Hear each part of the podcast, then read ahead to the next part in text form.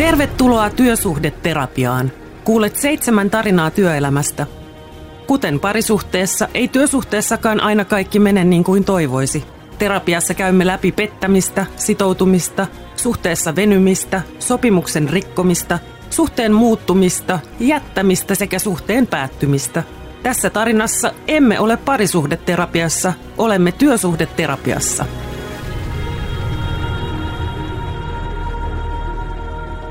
Tämä on podcastin kolmas jakso seitsemästä. Tässä terapiajaksossa käsittelemme jätetyksi tulemisen pelkoa. Kävi ilmi, että Maijan täytyy muutaman viikon sisällä ilmoittaa, että suostuuko vaihtamaan työpaikkaa Lohjalle. Tämän tarinan päähenkilö on turkulainen 50-vuotias Maija, nimi muutettu. Maija työskentelee Turussa suuressa teollisuusyrityksessä – Yritys on ajautunut YT-neuvotteluihin ja Majalle ilmoitetaan, että hänen on joko suostuttava työskentelemään eri kaupungissa tai hänet irtisanotaan. Tästä kirjallisesta ilmoituksesta, että mikä hänelle oli annettu jo monta viikkoa ennen yhteistoimintaneuvottelujen aloittamista. Maija on asunut aviomiehensä kanssa Turussa jo 30 vuotta ja myös pariskunnan täysi-ikäiset tyttäret asuvat Turussa. Perheenjäsenet ovat tiiviisti tekemisissä keskenään ja Maijalle on tärkeää asua lähellä lapsiaan. Hämmästyneenä tapahtuneesta Maija päättää soittaa ammattiliittonsa Erton lakimiehelle Sannalle, joka työskentelee työsuhdeneuvonnan ja erimielisyysasioiden parissa. Maija kertoo Sannalle työnantajansa YT-neuvotteluista ja siitä, että erään tavallisen työpäivän päätteeksi Maija oli saanut esimieheltään tiedon, että Maijan työt tulevat lähitulevaisuudessa siirtymään Lohjalle. Kyseisen keskustelun päätteeksi Maijaa oli odottanut kurja yllätys. Samalla keskustelun päätteeksi sitten Maijalle annettiin tämmöinen kirjallinen ilmoitus, josta kävi ilmi, että Maijan täytyy muutaman viikon sisällä ilmoittaa että suostuuko vaihtamaan työpaikkaa Lohjalle.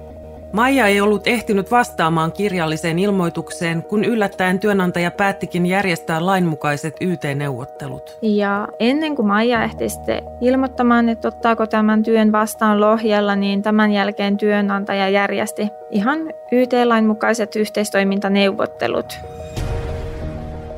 Vähintään 20 henkeä työllistävien työnantajien tulee järjestää YT-neuvottelut ennen työntekijän irtisanomista, lomauttamista tai osa-aikaistamista.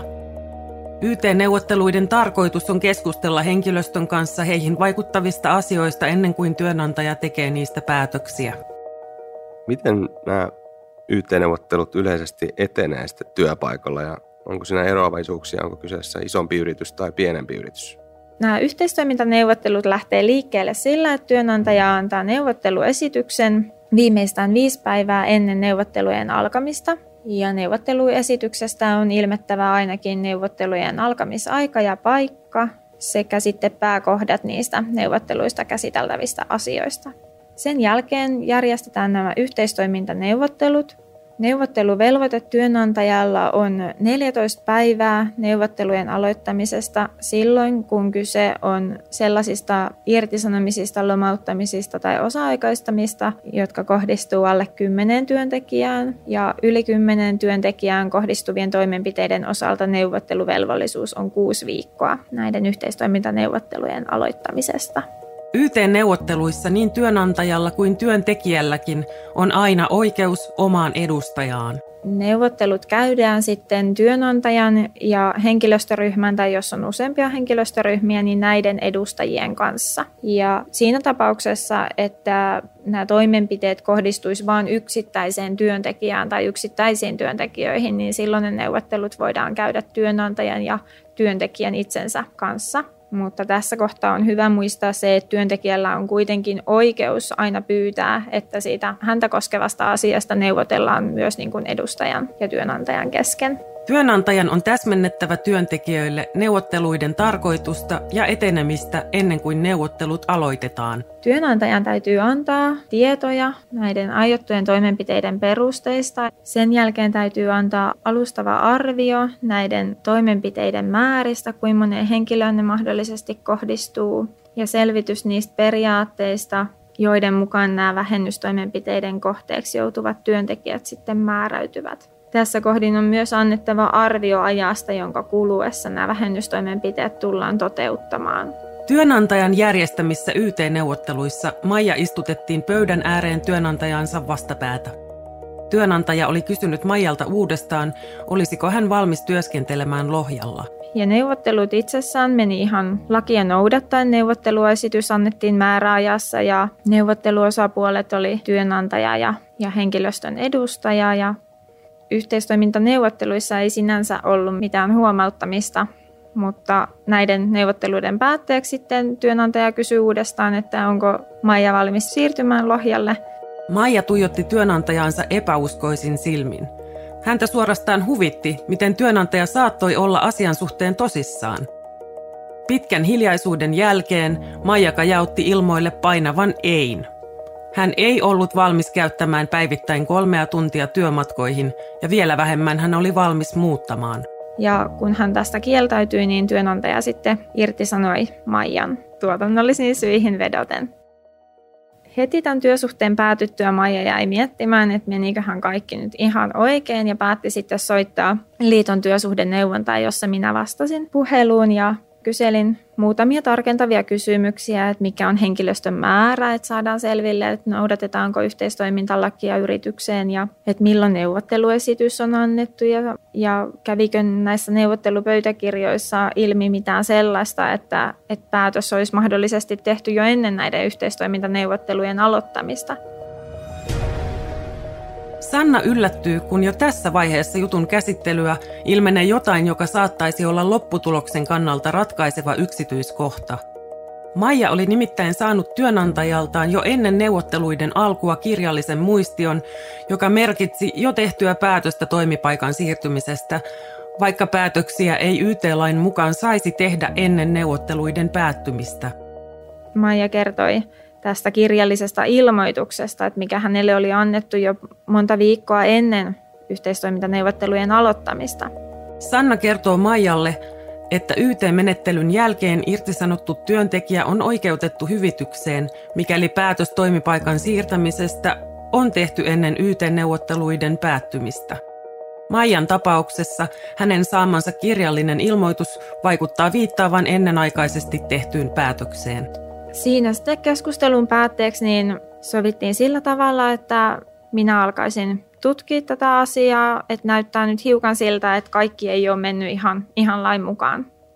Työsuhdeneuvonnassa annoin Maijalle sitten ohjeet selvityspyynnön laittamiseksi liittoon ja tässä tapauksessa hän sovittiin, että hän voi laittaa sen suoraan minulle ja pyytää minua selvittämään työsuhteen päättymistä ja siihen liittyvää YT-neuvottelun lainmukaisuutta ja liittämään sitten lisäksi siihen työsuhteen päättämisilmoituksen ja YT-neuvotteluiden pöytäkirjat ja tämän kirjallisen ilmoituksen. Tässä podcastissa olemme kuulleet alun tarinasta, jossa 50-vuotias Maija irtisanotaan YT-neuvotteluiden tuloksena. Maija ja hänen lakimiehensä Sanna kuitenkin epäilevät, että työnantaja on laiminlyönyt YT-lain mukaisen neuvotteluvelvoitteen. Tulemme kohta kuulemaan, oliko Maijan työnantaja rikkonut lakia.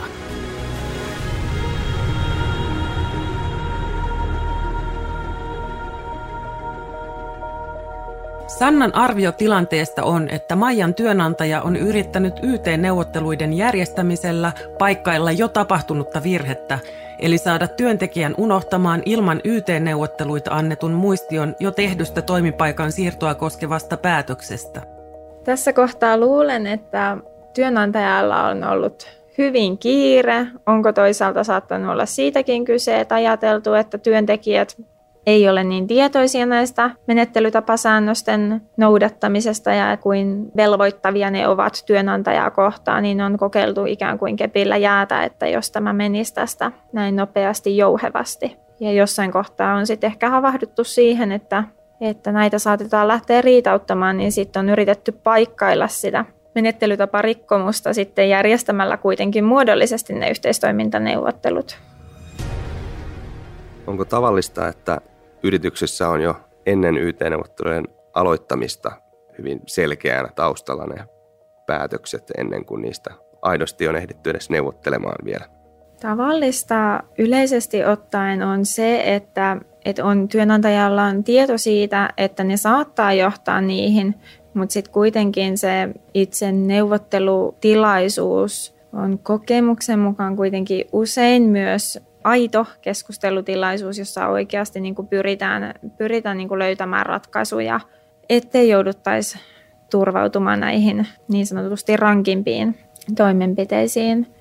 Mutta valitettavan usein sitten taas toisaalta työnantajilla on jo tiedossa etukäteen, että näin tullaan toteuttamaan ikään kuin muodollisuuden vuoksi, vaan että saataisiin näyttämään siltä, että lakia on noudatettu, niin ne YT-neuvottelut on sitten järjestetty.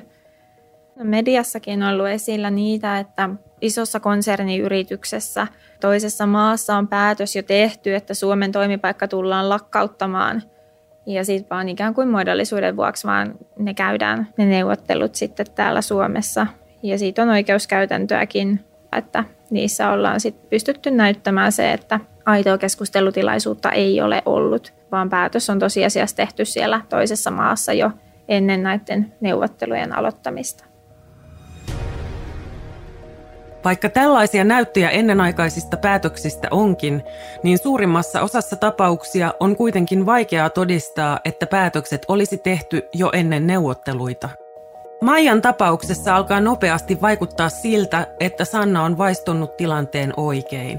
Selvittelin asiaa ja pian näyttikin siltä, että että työnantaja on selvästi rikkonut sitä yhteistoimintamenettelyä koskevia säännöksiä ja sillä perusteella, että se päätös on selvästi tehty ennen YT-neuvottelujen aloittamista.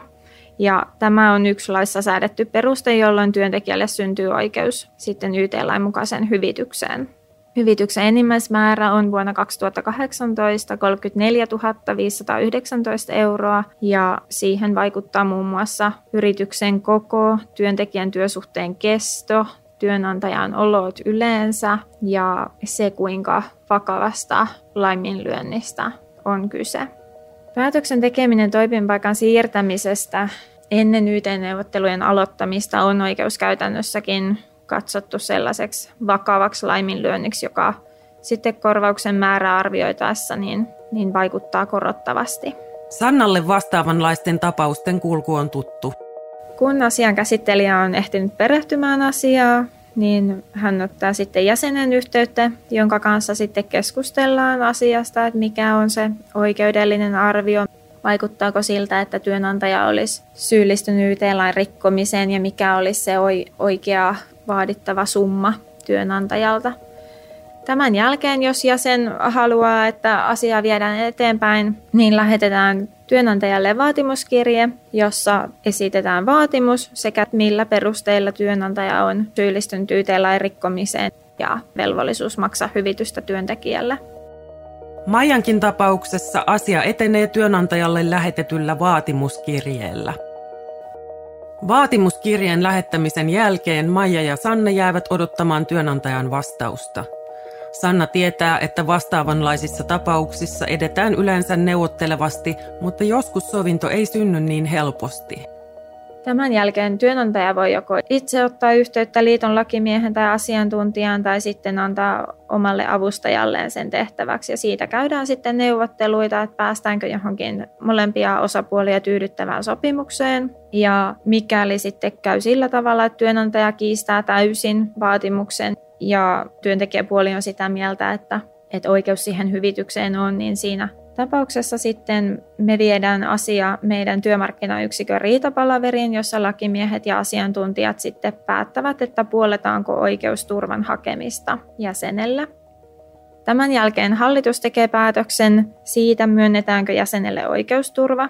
Ja jos se oikeusturva myönnetään, niin siinä tapauksessa asia siirretään sitten meidän liiton käyttämillä lakimiehille tai asianajajille. Maija ja Sanna varautuvat oikeuskäsittelyyn, koska työnantajan vastaus viipyy. Sanna ehtiikin jo selostaa Maijalle, miten oikeuskäsittely etenee. Pitkän odotuksen jälkeen he saavat kuitenkin huokaista helpotuksesta, sillä työnantajan kanssa päästään ratkaisuun neuvottelemalla. Työnantaja siirsi asian sitten omalle asiamiehelleen ja neuvottelujen jälkeen työnantaja suostui ehdottamaan sopimusta merkittävästi alemmalla summalla kuin mitä me oltiin vaadittu. Ja siinä neuvotteluja jatkettiin sitten vielä kirjallisesti. Tässä tapauksessa Maijan onneksi osoittautuu hänen saamansa kirjallinen ilmoitus, aivan niin kuin Sanna uumoilikin. Tässä asiassa oleellisinta oli se, että siellä oli se kirjallinen ilmoitus, jossa oli selkeästi todettu, että se työt tulee jatkumaan Lohjalla. Niin tällä oli valtava painoarvo siinä, että työnantaja loppujen lopuksi suostui maksamaan melkeinpä meidän alun perin vaaditun summan. Ratkaisu on Maijan ja Sannan mieleen. Jäsen oli tähän luonnollisesti hyvin tyytyväinen ja lisäksi on hänelle verovapaata, eli hän sai sen hyvityksen määrän kokonaisuudessaan itselleen. Vaikka Sanna on ollut mukana useassa samankaltaisessa sovittelutilanteessa, niin tämänkertainen tapaus oli hänellekin ainutlaatuinen. Tässä tapauksessa mielestäni oli hieman tavallisesta poikkeavaa se, että tässä oli niin selkeästi rikottu YT-lakia. Mikäli tätä kirjallista ilmoitusta ei olisi ollut, niin olisi ollut todella haastavaa pystyä näyttämään toteen se, että oikeasti se tosiasiassa se päätös olisi tehty jo ennen niiden yhteistoimintaneuvottelujen aloittamista. Sanna korostaa, että työntekijän ei tarvitse kohdata YT-neuvotteluja ilman tukea. Missä vaiheessa ja millaisessa tilanteessa työntekijän kannattaa ottaa Hertoon yhteyttä?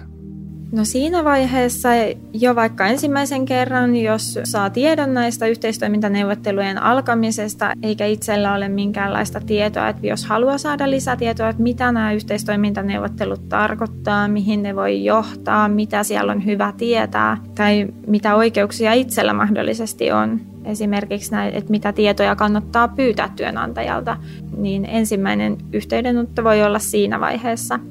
Se, milloin pystytään ottamaan sitten enemmän kantaa siihen, että onko työnantajan tekemät päätökset ollut lainmukaisia, niin siinä tapauksessa kannattaa ottaa vasta sitten sen irtisanomisen tai lomautuksen tai osa-aikaistamisen jälkeen.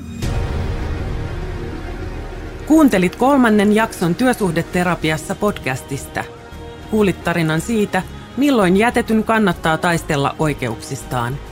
Seuraavassa jaksossa kerromme tarinan siitä, kun suhde muuttuu –